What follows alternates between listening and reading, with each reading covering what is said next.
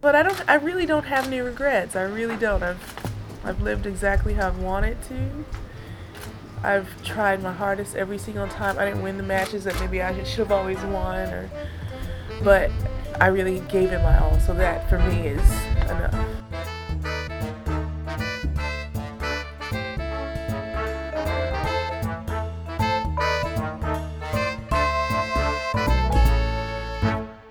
Hello, everybody. Welcome back to the Body Serve. I'm Jonathan. I'm James. We are in the midst of a frantic part of the tennis schedule. There are so many tournaments going on this week. We're here to talk about the four or five that happened last week. But before we get into all of that, we're going to talk about one bit of news, which for some may be a little bit trivial and not like super important, but it informs the title of this episode and will play a part later on throughout the episode and that is the fact that Mari Osaka has retired from tennis at the age of 24. In her statement that she released on Instagram, she said, quote, I am retired from playing tennis. It was a journey which I didn't enjoy ultimately, but I'm grateful for all the memories and support I've gained and received over the years from the sport. I'm moving on now so you can look forward to new fun projects upcoming in the future. The title of this episode is a journey which I didn't enjoy ultimately.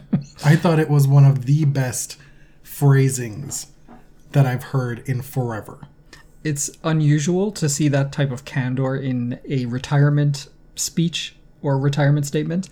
It's a good lesson to learn how to make clean breaks with things, with parts of your life or jobs you've had that you ultimately didn't enjoy. Luckily for Mari, she discovered this at age 24. She's super young. To us, she's young. She has her whole life ahead of her. Go do something you do enjoy. You know, doing the body serve for almost seven years, it wasn't a, an experience I enjoyed. You know, ultimately. I did have to think about it, but I think ultimately I did. I do enjoy it. not not all the time. And it's timely too because her name pops up here announcing her retirement. But we also have this ongoing discussion in tennis about the merits of giving out wild cards to folks who don't deserve them. Uh, maybe a bit unkind to mention this in the same breath as her retirement, but Mari Osaka was one of those players who folks pointed to as being undeserving of some of the wild cards that she received over her career. Right, and we talked about wild cards last episode, and the the nepotistic aspect of it. She was also an IMG player, so she got that wild card from Miami that ruffled some feathers. All the luck in the world to her in her next endeavors. I'm sure she'll have stuff on the horizon that she'll enjoy much more than tennis, ultimately. To less heartwarming news, Nicolas Basilashvili won a tournament. Didn't just win a match, but won a whole ass tournament. Yes. So the Georgian has, uh, if you haven't heard, he's been in and out of court over the past year after being charged with domestic abuse against his ex wife. He's currently out awaiting trial. The trial's been delayed a few times. And he's, since the COVID break, he went 2 and 14, right? He was stringing together long stretches of losses, couldn't win a match. And out of nowhere, he wins Doha, beating RBA, beating the returning Roger Federer. And I would like to limit the amount of time that we give to this gentleman. He, sure, fine. Limit the time you give to him, but direct that attention to the ATP. Because mm-hmm. again, this is something that the ATP has not addressed. And they made the delineation, the distinction between, I mean, it was an inference. You had to read between the lines. When the whole Zverev thing broke, they said that we're going to let that play out in the courts where if somebody is charged or whatever the, and, and convicted, then that's something that we will tend to.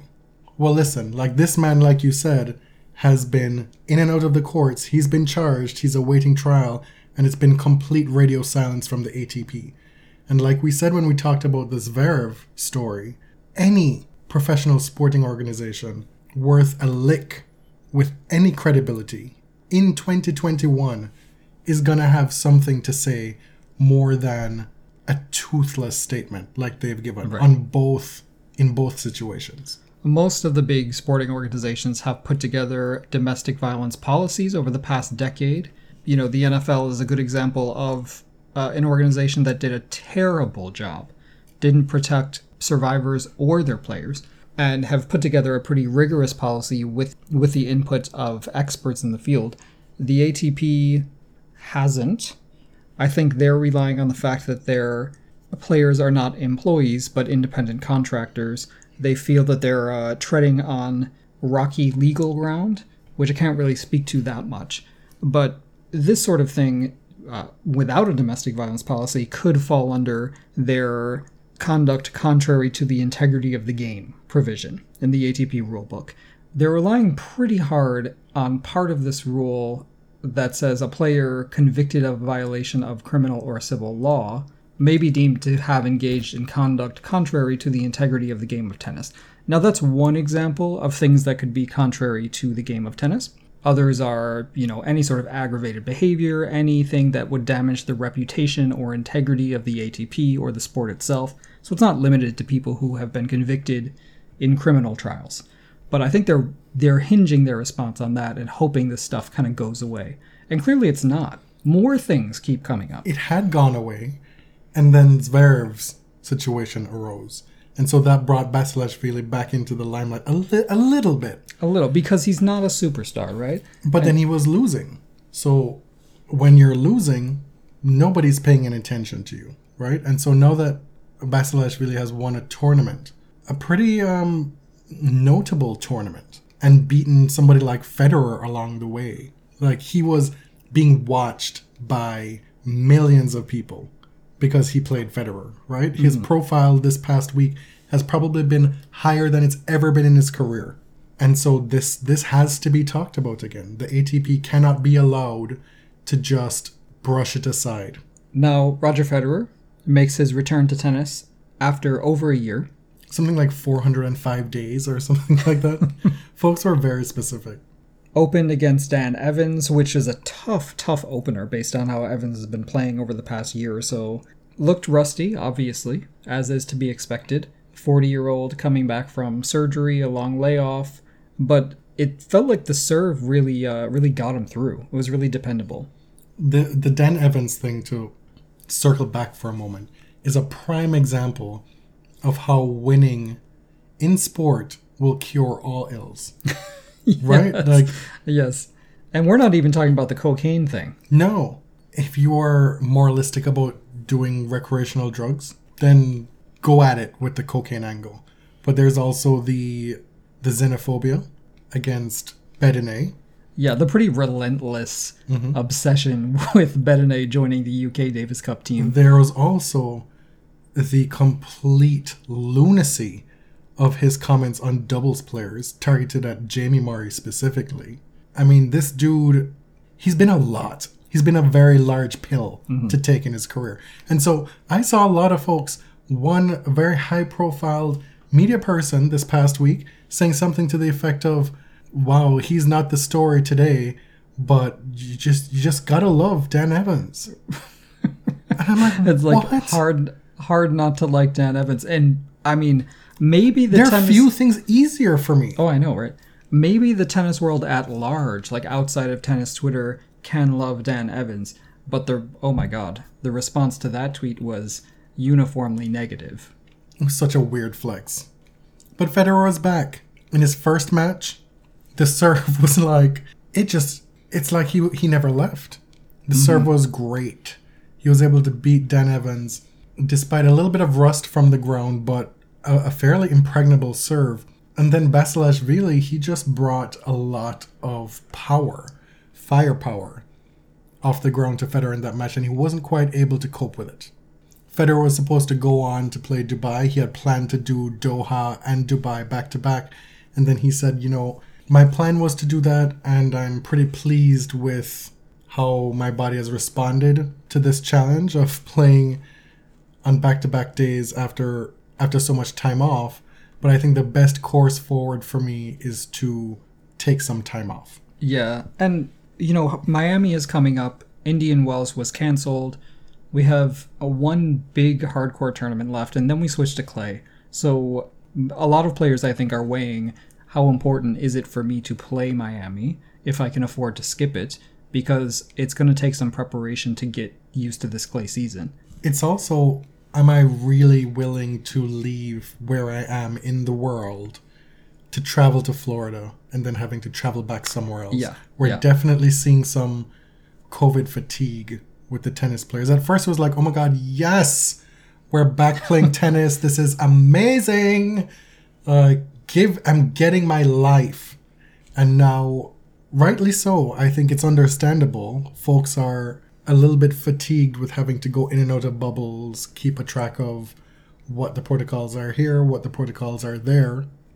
And the folks who are privileged enough to not have to do it, be it with money in the bank or ranking points in the bank, we're starting to see some folks take action. Denis Shapovalov said recently he's just kind of getting tired of the bubble life and doesn't know if it's worth it for him to keep playing tennis in this uh, in this environment, which is fine. Like when athletes make statements like this, they're always sort of treading on thin ice, right? Yes. Because it's understandable to not like this, uh, and to, you know, if you can and you want to remove yourself, then do so. But as always, it's the wording of it, right? Uh, right. The, these players, time and again, are not skilled at presenting their thoughts and ideas in, in a way that will avoid backlash. You could easily say, I don't know what my schedule is going to look like going forward. I have to go back to the drawing board, talk to my my team, my family. It's been an emotionally and mentally taxing time to be a professional tennis player, and I, I'm just reassessing mm-hmm. rather than sounding like you're complaining. Right, because even if your complaints are legitimate, you're going to get a lot of backlash from people who have had it tougher out here. Mm-hmm. What I don't like is when these complaints are tethered to a reduction in prize money Yeah, because because it's like not y'all are not the only ones out here struggling. The tournaments are struggling as well. right because it's not like someone else is taking their share of prize money. It's that there are no ticket sales. That tennis relies probably over relies on ticket sales for revenue, and Andrea Gaudenzi mentioned that recently in something we'll get to later. But the tournaments are losing money.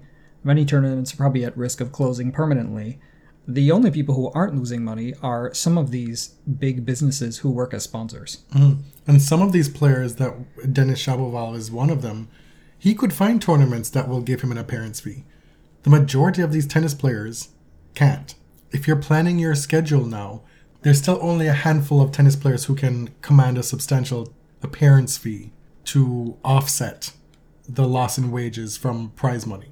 And keep in mind too, like, you're not guaranteed to win any match. So to say that, you know, there's 60% lopped off at the top for the final, how many finals have you made in your career? This is not specific to Dennis, but mm-hmm. like nobody is guaranteed to win a round at a tennis tournament. Right. Are you going to come all the way from Europe or South America to Miami and then lose in the first round? Yeah. Uh, you know, and go through this bubble every time. It, it kind of sucks. So, I mean, Federer is not going to do this, but if Federer wanted to, he could sign up for all the tournaments, collect all the appearance fees, lose every single match, and still come out pretty Right, decently. right. You know, like there's a, he wouldn't do that. he wouldn't do that. Elsewhere in Doha, Andrei Rublev gets to the semifinals without winning a match, unless you count walkovers as wins. He mm-hmm. got he got two walkovers in a row. He got a bye and then two walkovers into mm. the semis. He loses in straight sets to RBA. I keep saying RBA because I whenever I say his full name, I call him Robert. Why do I call him Robert? And this is a new development. It is. Andre also got to play doubles with Karatsev and won. It's a pretty cool week for him. Yeah, he got the bye and the two walkovers, but meanwhile, he was still getting some reps in on the doubles court. Right. It was as perfect. Well, I guess he, he made the semis in singles. If he had won singles as well, it would have been a perfect week. But I mean, that's that's kind of ideal given how much tennis he's played in the last few months. Mm-hmm. And then, of course, there are folks joking that, of course, he didn't win because it's not an ATP 500. he vultures the 500s, but because it was a 250, Doha normally happening in January at the start of the year. And it's a tournament that RBA has won or made the final before. I think I'm pretty sure he beat Djokovic in Doha one year. But yeah, 250 and Rublev not going to happen apparently. Fun fact Ruby is ranked number 75 in doubles, which makes him the second highest ranked doubles player in the singles top 10.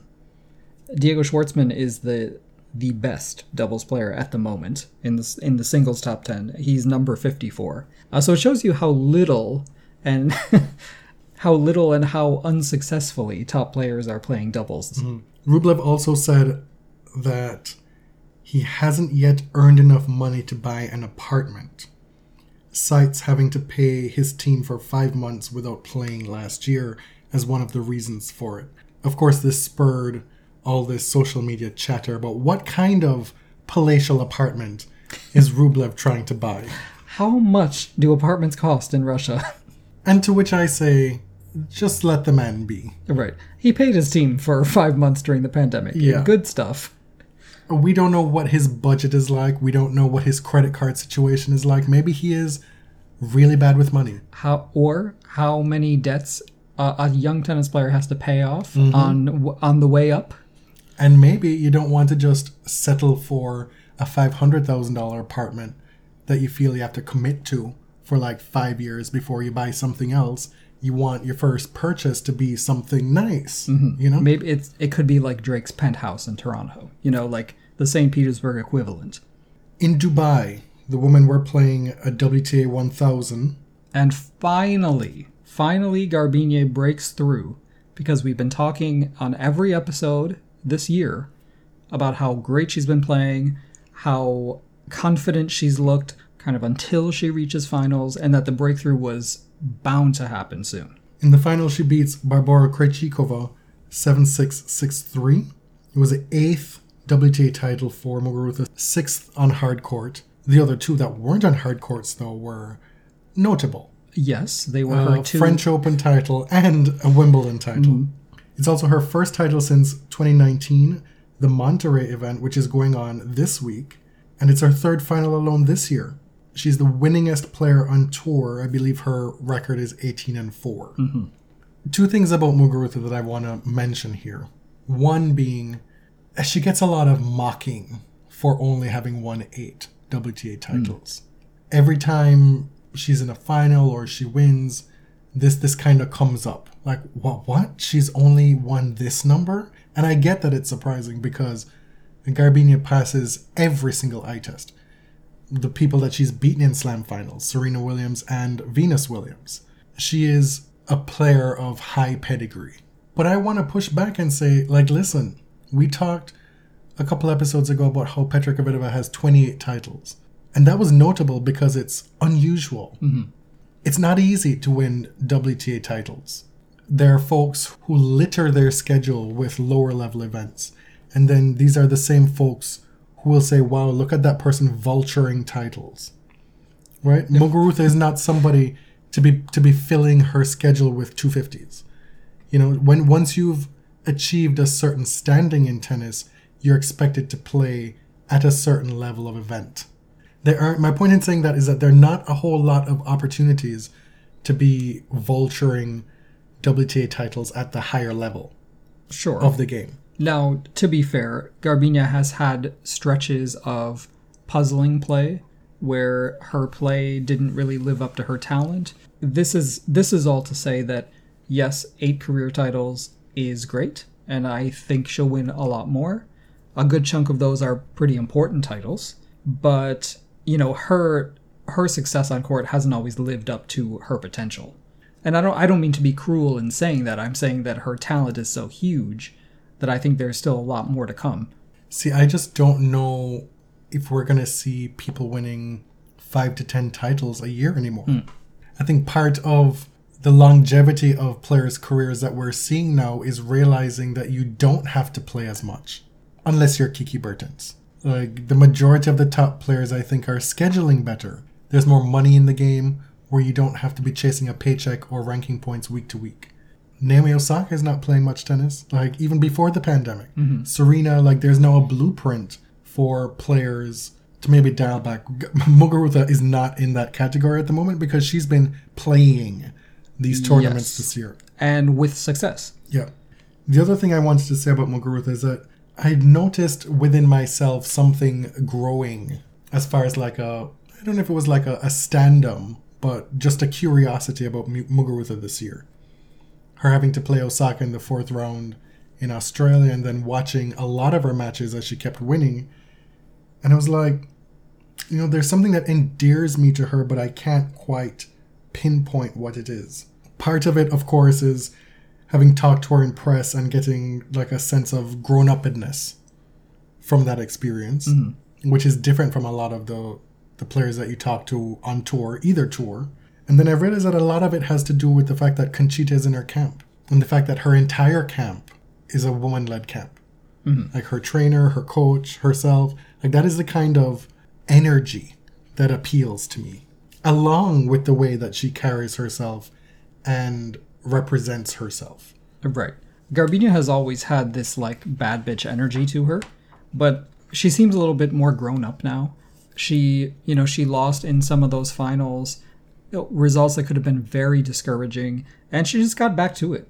The next week, she was back on the court winning matches again. In Dubai, she gets Swiatek in the round of 16, winning that match easily. Swiatek could not center the ball on her racket that entire match. And that win earned her a rematch with Sabalenka, whom she had beaten the week before in Doha. So, like these wins that she's having, I know a lot of folks have said, well, she hasn't beaten a top 10 player in so long, or like her opponents in the top 10 have been few and far between. It's like, what is the top ten player now? Exactly. How like how is Swiatek not uh, a top? some of the 10 to 25 players are tougher outs than Right. A lot of these top 10 players. We'll get to Karolina Pliskova in a bit. Oh wow. She beat Sabalenka again, this time after an impressive comeback. Sabalenka had blitzed through the first set, and then what was really cool was to see how Muguruza reset herself. And the way she reset herself was keeping her calm. It wasn't that she changed anything drastically about her game. It's that she was able to assess the situation, see that Sabalenka was going for broke all day, every day, and then that and that that wasn't likely sustainable. And there it was. Sabalenka just has one gear. It's I imagine if you're a fan of Sabalenka, it's absolutely maddening to watch.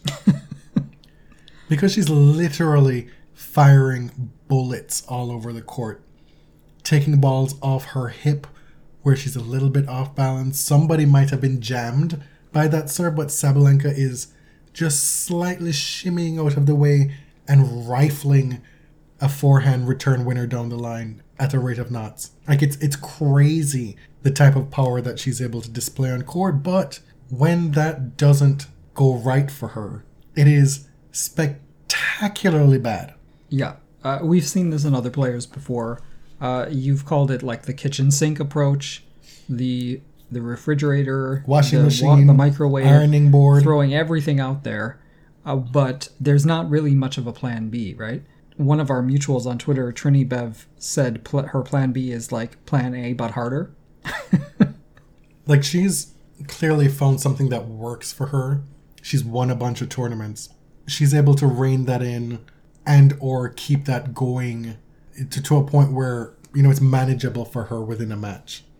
But we've talked about how there's so many players on the WTA who have a lot of power. Most recently, we talked about it with Clara Tauson, and that she has all the power tools in her box. But will she be able to diversify her game? It's tough to see Sabalenka being a world beater on a consistent basis without doing something different. Mm-hmm. With Tauson, she and her coach both know that they need to work on variety, and that's what they're doing very consciously. Now, the runner up to Garbiñe, Barbora Krejcikova, has been building to something pretty big in singles over the past few months. You probably know her as a former world number one in doubles. She's won five slams, two in women's doubles, three in mixed, and it seemed like she was going to continue her career as a sometimes singles player, but mostly a doubles specialist, someone who really excelled.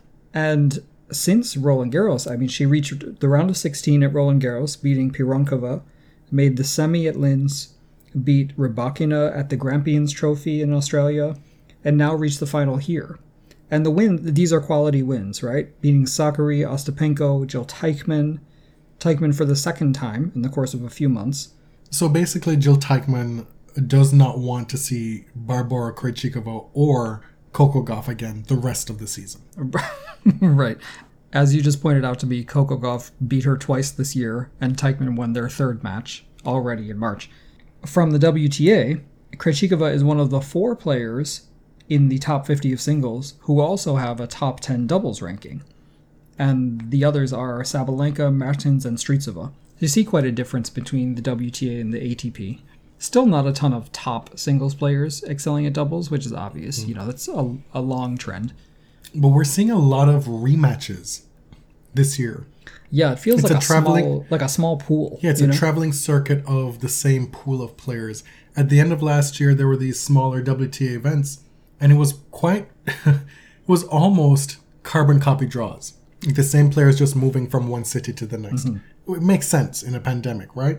But that means that we've had the potential for the same players playing each other a lot. Muguruza playing Sabalenka back to back weeks, Teichmann playing Krejcikova so many times, playing Gauff so many times. In Dubai, Karolina Pliskova had the great misfortune, a journey which she did not enjoy, ultimately, the Middle East swing, Doha into Dubai, because she played Jessica Pegula twice, and in both matches was absolutely lumberjacked like that umpire's chair. Yeah, this time six love six two. And then in Doha, it was 6 3 6 1. Yeah. Like, this is, I mean, how do you not be alarmed by this if you're Pliskova? Well, I'm sure there are some discussions going on on her team.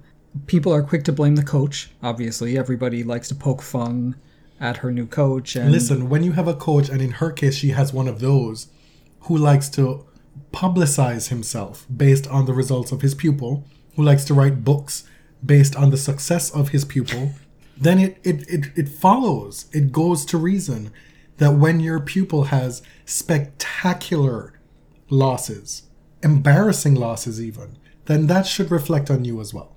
okay, this swing has been like a Ryan Murphy production. It's like, oh, there's Sarah Paulson again. There's Jessica Lange again Oh my God. in season seven. WTA horror story. Well, that starring Karolina Pliskova. Okay, so in Marseille, Daniil Medvedev was already going to rise to number two, but he uh, put a cap on it by winning the title in Marseille, beating Pierre Hugues Herbert. this is one of those tournaments where you almost always see some Frenchies rising. Mm-hmm. Montpellier is one of them. Marseille is another one. Lyon. Herbert, like Krejcikova, someone better known for his doubles results, had these big wins over Tsitsipas, Humbert, Nishikori, then reaches the final and plays a long three-set match against Medvedev. After that final, in his speech, Daniil said to the umpire, Fergus Murphy, Honestly, great job. When I'm on the court, I can be a bad guy.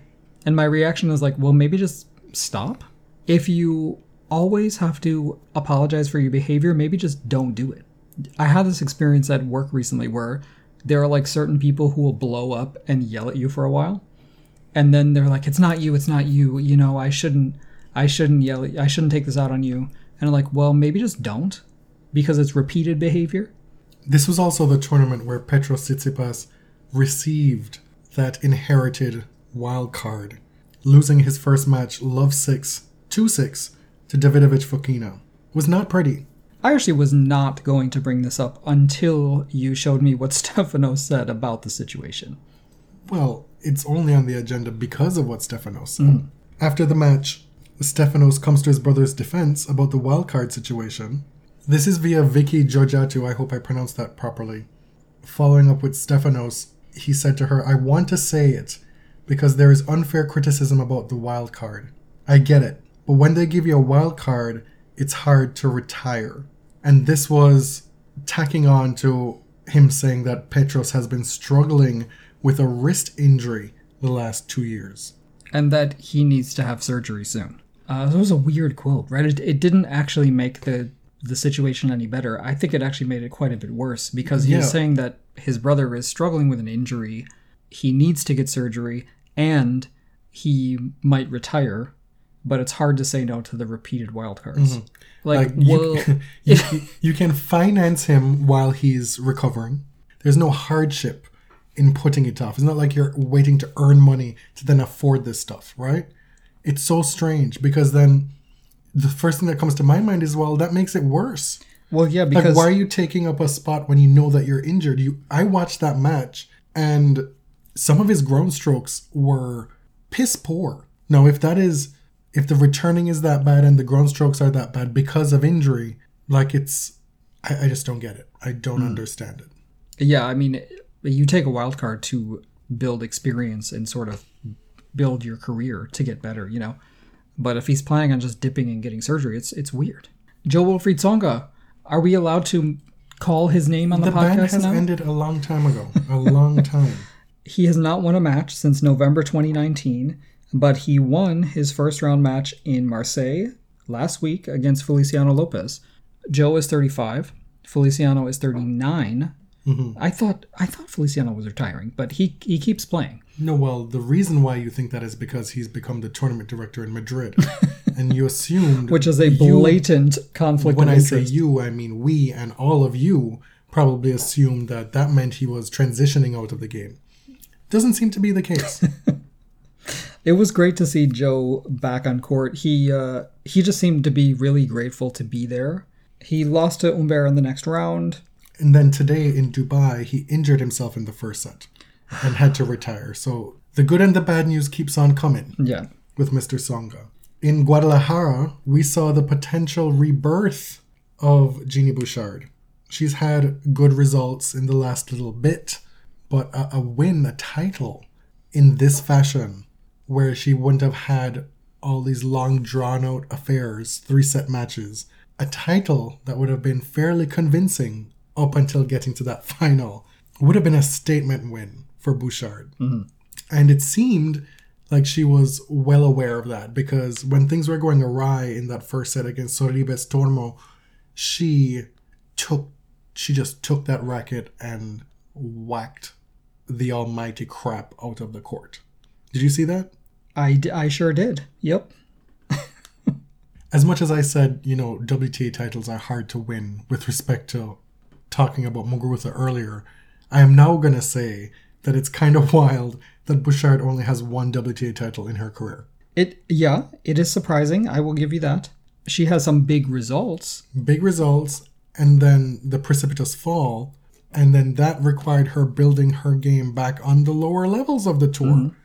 Which so she's had a lot of respect for that. yes but but she's had more opportunities in draws that were probably easier to win than say Muguruza, is what i'm saying Oh, that's yeah. what makes it more surprising to me that she's only had one Mm-hmm. in her career Sara Sorribes Tormo is 24 years old and has just won her first singles title. I believe she's she was also up six love four love against Sabalenka somewhere. Ended up losing that match. So this is it, it's nice to see that she's put that behind her. Yeah. Down in South America, in Chile, we're still on clay, part of this Latin American clay slash hardcourt swing that happens in February and March. This is your tournament. Not only is the winner your kind of winner, but the title of the, the tournament, the name of the tournament, you are living for it. This is the Dove Men Plus Care Open. Do you pronounce the plus? I I do not know. Mm-hmm. You, and I you really told don't. me there is a whole retinue of tournaments branded uh, Dove Men Care. Yeah, I haven't been able to research this enough before we came to record, but the last I saw before we started recording was there's going to be a whole swing of events that are going to be Dove plus Men Care Open. The the so down in the Chile Dove Men Care Ivory Soap Bar Open, Cristian Garin gets his fifth career title, defeating Bagnis in three sets. Garin actually had no wins so far this year. He, uh, you know, he is a fave of mine. I really enjoy him Now you enjoy looking at him. for several reasons. you enjoy looking at him. Uh, he played. Do you even know if he plays right or left handed? Yes, I do. but I'm not going to tell you. He did play before Australia, but he hurt his wrist in the Middle East and didn't end up traveling to Australia. This tournament also featured Holger Rune making his first ATP quarterfinal. Danish tennis is just on an incredible upswing with these two youngsters, Clara Tauson and then Holger Rune. Um, the future is very bright. Also at this tournament, Benoit Paire lost To Rune. Yeah. And after that match, he went on Instagram and said, quote, the ATP circuit has become sad, boring, and ridiculous. Playing in stadiums behind closed doors without any atmosphere, that's not why I play. It's become a tasteless profession. I'm going to make an effort to try to just get back to the fun of playing tennis. No, sir. sir, everything that I've seen about you post quarantine, be it your results, your behavior on court, your antics, are exactly what I've seen from you when there were fans in the stadiums. Right. Like I don't understand. You got COVID in the US Open. People were exposed to you. They got thrown out of the tournament. Your friend Kiki Mladenovic was big mad about it. you were out partying after you lost last week. Right. Spit on the court last week. Endless complaining. I would have liked to see an Oxford comma in sad, boring, and ridiculous, but to be fair, I do not know if you use the Oxford comma in French. That is a minor quibble. That is the height of pretension just now. Yes. As we said earlier, if this career sucks for you during COVID and you have the ability not to play, then don't play. I I don't doubt that it sucks. You know, if you're someone who likes to play for crowds, this is it feels very spare and probably very boring, and I get it. But uh, this is not someone who I would really give the benefit of the doubt to anymore. Imagine being alive in 2021, being a tennis fan, and still giving a shit about what Benoit Paire has to say. or even having the stomach to watch him play tennis. Like, it could not, could not be me. We're going to finish up the episode with a few odds and ends and let you get started with this T7 working group that Yep. we learned about this So I'm going week. to start with something I love tennis governance. There was a wire story published earlier this week, which read a lot like a press release, announcing the creation of something called the T7 Working Group, which is a group of the seven governing bodies in tennis, which are made up of the ATP, WTA, the four slams, and the ITF. And this group is going to start discussions in March on the governance of the sport. So their their mandate is extremely broad. ATP CEO Andrea Gaudenzi did most of the speaking about the T7 working group. He said things like governance, calendar, the synergies in commercial media distribution, data rights, sponsorship, everything is on the table mm-hmm. to be discussed among the seven governing bodies. In theory, this is amazing news. It's Like, this it's is- it- very interesting. This is what we know that tennis is in need of centralized governance. Mm-hmm.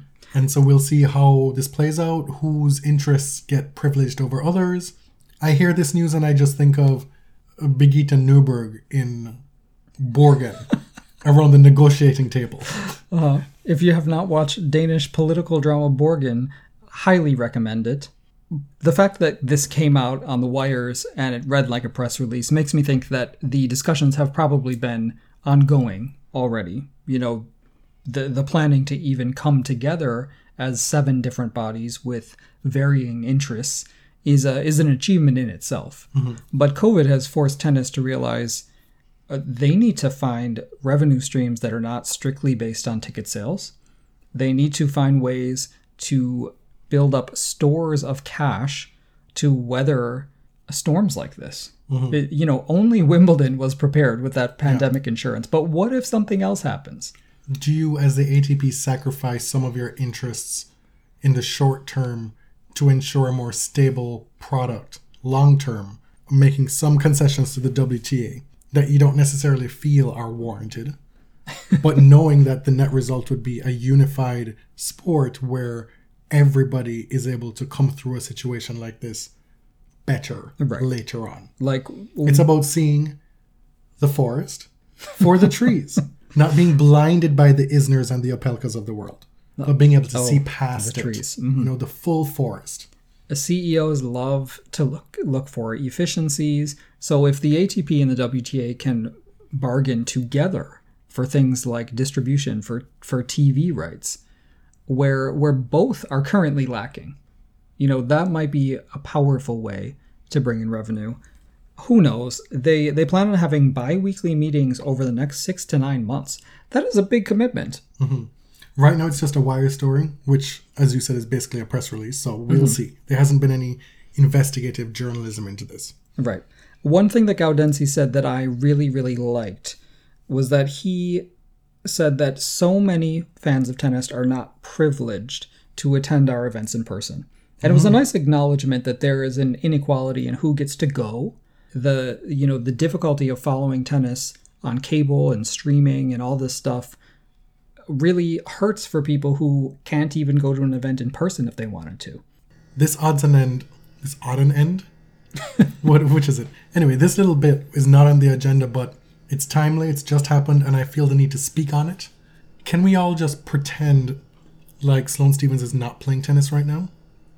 I swear to God, if I oh. see one more person mocking her or making fun of her or lamenting her losses, like she isn't going through all of it still, like life is not normal for Sloane Yeah, Stevens yeah. right now. So just leave Britney alone. Yeah. Like she's been through some shit. Damir Dzumhur was disqualified yesterday in Acapulco. He was playing a match versus Botic van de Zandschulp from the Netherlands. Demir was pissed over a ball that he thought was long from his opponent. This was at deuce and five all in the first set. He would get broken to 5 6.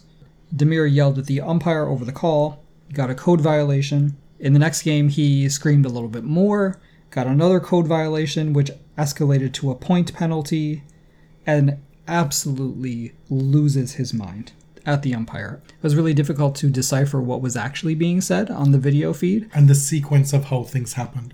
Because it was initially reported that Damir told the umpire he was going to kill him, and that's why he was defaulted. But it appears that it may have happened after he had already decided to quit the match. Yeah, so the tournament and the ATP can punish a player for things that happen after a match. We don't know, and I see journalists have been very hesitant to cover exactly what was said because it was quite difficult to make out what was said. Some people on Twitter accused him of saying what what you just said that I I don't really want to repeat. But it was bad even without the language after the match, he kind of stepped to the umpire aggressively several times. His opponent, Van der Zandschulp, just walked off the court. like, he's like, I am not having any of this, removed himself from the situation. Dzumhur claims in his Instagram post that he left the match voluntarily and it's not a default. Regardless of what he thinks, the ATP has marked it as a default. It's a disqualification. It doesn't matter if a player has voluntarily forfeited a match, it's a disqualification. He's been subsequently fined $6,500, lost his prize money for that event. He'll be investigated under the ATP's major offense provision. This would probably fall under aggravated behavior or conduct contrary to the integrity of the game if it were severely damaging to the ATP's reputation. Mm-hmm. Of course, hitting rackets on the court, damaging the court, being rude to the umpire, being threatening to the umpire, being disrespectful to your opponent, all those things are punishable by the ATP, but not allegations of sexual assault or domestic violence. Right. But so all of these sort of misbehaviors on court have fines associated with them. This provision, the major offense provision in the ATP rulebook, uh, can look at those behaviors if they're elevated. It's kind of like a flagrant foul, right? You can do the same thing, but if that particular behavior is so egregious, is so aggravated, then they might choose to punish you under this provision.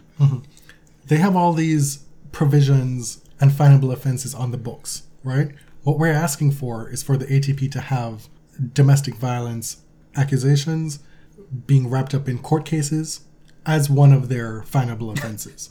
Right, so this is something different. And it is, it is. But the point is, folks are saying, well, the it's not covered by anything on the ATP. Well, yeah, that's the point. And also, it can be covered by the ATP The rules- proactively. Mm-hmm. We've seen it in other sports. And part of that, folks are saying, well, we have to wait till it's decided by a court. No, the ATP has the power, like other professional sports, to conduct their own investigations and levy fines, punishments based on those investigations that are not tied to actual legal proceedings. Right. So, can we put that to rest once and for all? The rules have been written very broadly, I think, on purpose, but I think the ATP is worried that actions they take will not be enforceable, even if they're already in their policies. Mm-hmm. Back to Dzumhur, though, if you know the investigation rules that he has committed a major offense, it can result in a fine up to twenty five thousand dollars, or and or a suspension anywhere from twenty one days to a year. So we'll keep an eye on that. I think the ATP must know a bit more about what was said on court that we couldn't hear, mm-hmm. which I think is why this probably got escalated. I know you do not want to mention Alexander Zverev's name on this podcast ever again, No, I'd like to excise him from it. but this is worth mentioning. This week he was quoted as saying, I am the biggest Roger Federer fan, but he has not played for a year and is ranked higher than me. I played a Grand Slam final, a Masters 1000 final. The system is just a disaster. Now, This is coming off the heels of Federer talking about all the great young guys coming up, Medvedev, Tsitsipas, all the young guys who won the ATP finals Yes. and conveniently skimmed He, Zverev. he did not mention. He lumped him into an Alexander. etc. category. So this could have been on purpose or by accident, but of course people notice these things. Regardless, our perspective is that, that the rankings freeze was a good thing. To a point. I think I'm at the position now where points need to start falling off. Yeah, it's not per. It's certainly not perfect. Ash Barty is still world number one by a good margin, mm-hmm. and has played very, very little over the last year. We saw that the ATP has extended their rankings tweaks through Cincinnati of this year, whereby it's going to be your result this year or 50% of the result of a tournament from 2019 that was not played last year. Yeah, Quite convoluted, but they're still they're putting in added measures to protect rankings. The WTA has not done that. And I I don't see how you see there's a conflation happening here because Zverev says this and it makes it seem like what where we are now is wrapped up in what's to come with the provisions when it's not. Like this was all known from like almost a year ago yeah, right? Like it's th- we're at the point now, heading into what would have been Indian Wells, what will be Miami, where points should start to fall off. Like that's that's when the argument mm-hmm. can be made. Federer's ranking was protected, as was so many other people, for a reason.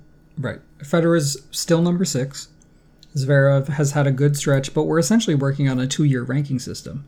And we've players have proposed a two-year ranking system, namely Rafa Nadal, and we've talked about the virtues and the flaws of that.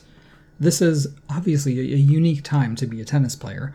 The rankings have always, uh, out of necessity, included some measure of subjectivity. Right. This isn't a scientific uh, ruling on who is the best. And it becomes a little bit see through and transparent when your argument is so self serving. And it's not even that you're saying, well, I won two slams and look at me, where where am I? I'm floundering. Like, no. You had two cute results. Like And nobody wants to be hearing from you right now. But unfortunately, his results before that weren't that great. yeah. And if they were, his ranking would be higher. like just just go away. I believe last episode or the one before we mentioned that Kim Clijsters had accepted wildcards into Miami and Charleston. She has since said that she will not be playing either tournament.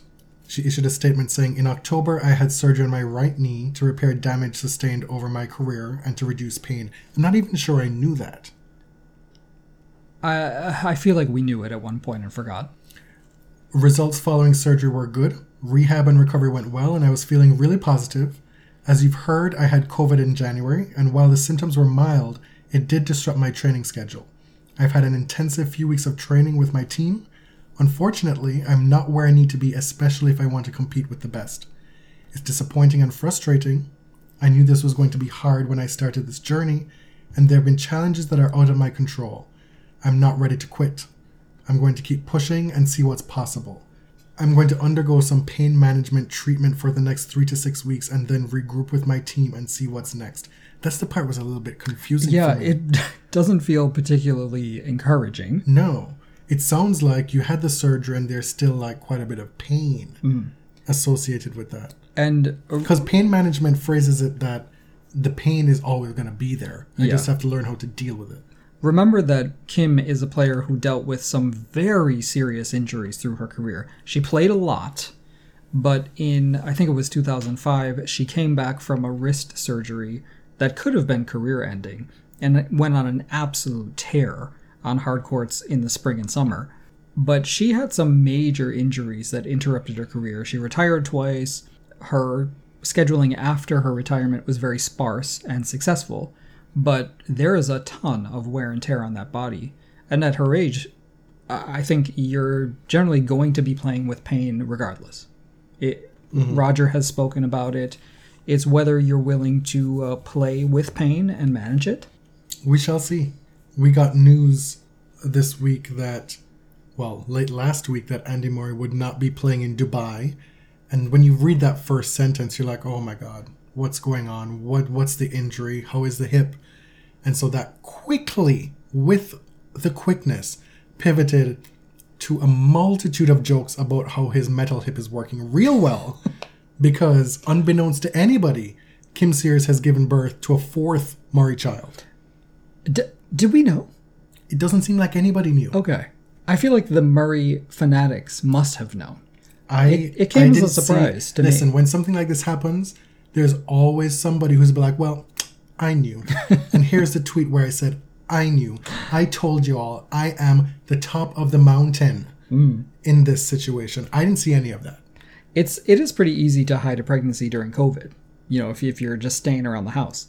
And she already has three kids. And if you're not one to be just overcome by a need to present yourself on social media 24/7, if you're fine with just reading a book in the in the nook, in the window on your little chaise lounge, you know. We saw their beautiful house in the documentary. Uh, Congratulations to the Murray family with your beautiful Scottish English children. Speaking of children, Taylor Townsend gave birth to a beautiful baby boy named Adyn Aubrey. I gotta wonder if that's after Drizzy Drake, Six God, Aubrey. I do like that name. yeah. Um, Congratulations to her. Yeah, she was keeping us updated. Speaking of somebody who we knew was pregnant, we knew Taylor Townsend was pregnant because she gave us updates right up to the delivery room. In the delivery room, she's like, "Hey, about to- Hey, it's about- coming. about to pop one out. See you soon." she was on the tennis courts practicing with her big bump right up until the end. Yes. So congrats to the Townsend family, to the Murray family. Now, I I did not put this on the on the agenda, and the timing of you putting this on the agenda to close the episode is very suspicious to me. You Oh, have so here what- Mm-hmm. things we like slash dislike, and I just know that you have Grammy on your mind. No, so I put this on here because I didn't know if we were going to have enough content for Really? an episode. Obviously, we did. Whenever there's something pop culture, you put this on the on the agenda. Uh, yeah. No, it was actually, I put it on there because I wanted to talk about Below Deck. Okay, My- that's so- what I was gonna talk So about. So my father recommended Below Deck, and he was like, "Oh, it's a reality show. It's on Bravo. It's about yachting and the staff on a yacht." And I'm like, "What the f- what the hell?" And he's like, "No, trust me. Just watch it." And we have watched three seasons within the span of several days. It is so addicting and entertaining. And as people who have worked in service before, it uh, it's also emotionally gripping because you really, really root for people who work in service. It took me back to my days as an orientation leader in college. Mm. The parallels are so stark. If you've been to school, to college or university in the States, you, But may, Caroline, have you been to school? you may be familiar with the orientation programs whereby incoming freshmen travel to the to the school during the summer and participate in a three day orientation. It is a lot, and for introverts, the enthusiasm can be very uh, distressing. The things that I had to do for money in college, let me tell you. I was an RA for seven of eight semesters, and I did orientation during the summers twice. I was it three? At least two. I did it, and it brought back so many memories because everything is so heightened during that one little spell, mm. you know. And you're just going, going, going. you work for like 20 hours in a row and then you have to come back and do it again the next day and then you get a day off and you feel like you have an entire week off and you get paid and you go blow your money on some extravagant purchase my big extravagance was a canon camera one summer Oh, make every shot a power shot. I did, yeah. I bought a camera. This would have been like 2008, so it was a digital. camera. 2008 or 2009 digital camera. Hmm. I thought it was the coolest thing ever. In retrospect, like it had a shelf life of maybe two years before becoming obsolete. We didn't know that smartphones were around the corner. The hoops you had to jump through to get those pictures accessible. yes. Plug plug the USB into your computer and hope it downloads. Mm-hmm. But then you you meet the cast, your fellow co- co-workers. You spend all this time with them. You become romantically interested in people whom you would never even give a second thought to under regular circumstances. You have fights. Things become heated. You have the bosses who pretend to be your friends, who really are there to chew you out for the, the slightest thing. And the, the parts that I love are the, the meetups with the captain in um, after to get the get the money right get the tip and he's like well this charter went really well but here are the the ways that it could have been better and like that happened all the time you, you just want to just behead the captain in that situation Wow. Wow. yeah because like it's so emotionally taxing and you feel like you did a good job and like, here I he worked is really, really hard. yeah, while my boss Sharon something was in the office making like two appearances all weekend and just being a figurehead, we were actually getting the job done. You know? So below deck, awesome. You mentioned the Grammys. I actually, so I didn't actually watch the Grammys because you're a tyrant when it mm-hmm. comes to award shows, and I'm gonna, I'm gonna stop tiptoeing around you because this was actually an event. I watched uh, um, a, an extra legal version of the Grammys the next day, and I feel they did a very good job at putting together a show. They packaged a bunch of performances together, so you got to see artists uh, in the wings, sort of appreciating other artists, which I loved. Billie Eilish watching Harry Styles and Haim and all these people. At the Grammy, the best part of the Grammys for me are performances because I've discovered a lot of people who I really, really like. So, you know, watching SZA or her on the Grammys a few years ago made me go and buy their albums. Right. The awards, But this uh, that's a whole other thing. This would have been the first show in what, 15 years that was actually good and interesting to watch. I'd rather I take mean- my chances with Below Deck instead. Uh, Right. Sometimes you get some surprising performances in genres that you're not that interested in. I- It's it can be an exciting show, and I think they did a pretty good job in the circumstances. The awards are going to be problematic always. They're puzzling. Album of the year, fine. Like I haven't heard folklore, but I hear from people it's a masterpiece. I'm personally not a fan of Miss Smith, uh, but Miss Smith? Taylor Smith. but I'm not I'm not even mad about that, honestly. I'm annoyed that record of the year and song of the year, uh, I don't really get it. Just big up to Megan Thee Stallion, who to me was really the star Yeah. of the show, was the big winner of the show, best new artist, best rap song with And her performance with Cardi B was Absolutely batshit. it was insert any adjective. Mm-hmm. but it, it is it's frustrating to repeatedly see the genre awards the r&b and rap awards go to black artists and the big awards go to repeat white winners you know hmm. the, the safe winners. I don't doubt that these people are talented but it's it's just really frustrating because the people you're talking about the next day who really make the show what it is are Megan, are Cardi, Beyonce didn't even perform, and she was all over the headlines. Right? Mm. Um, the Grammys relies on black creativity, but refuses to give it the big awards. The other thing I've enjoyed is watching all three seasons of Borgen. You've mentioned that mm. earlier in the episode.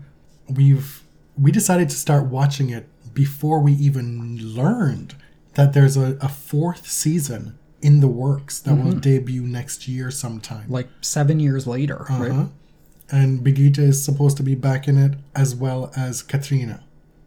Yes, who uh, she you may know she had a recurring role on Game of Thrones, She was As did, um, Perfect too. Yeah, as did Kasper Juul, who well, that's his character, but he played. I don't remember his name on Game of Thrones, but Cersei's final love interest. Yeah. This the seafaring, you know, that guy. Anyway, it was inter- it was a, a show about some very mundane stuff that became very interesting. Yes, it was uh, like a Danish West Wing, but a lot more grounded in parliamentary procedure. You know. And you come to learn or be reminded that moderate politics in other parts of the world are not moderate politics in this Are side of the world. basically left wing in the U.S. Thanks for listening. My name is Jonathan. You can find me on Twitter at tennis underscore John. My name is James. I'm at Elliott JMR on Twitter. Two L's, two T's. We, the podcast, are at the Body Serve on Twitter and Instagram, and on you know Spotify, Apple Podcasts, all those. If you've enjoyed the show, and if you've been meaning to do so but haven't gotten to it yet, please give us a review, especially on iTunes. Thanks for listening. Till next time. Thank you. Thank you very much.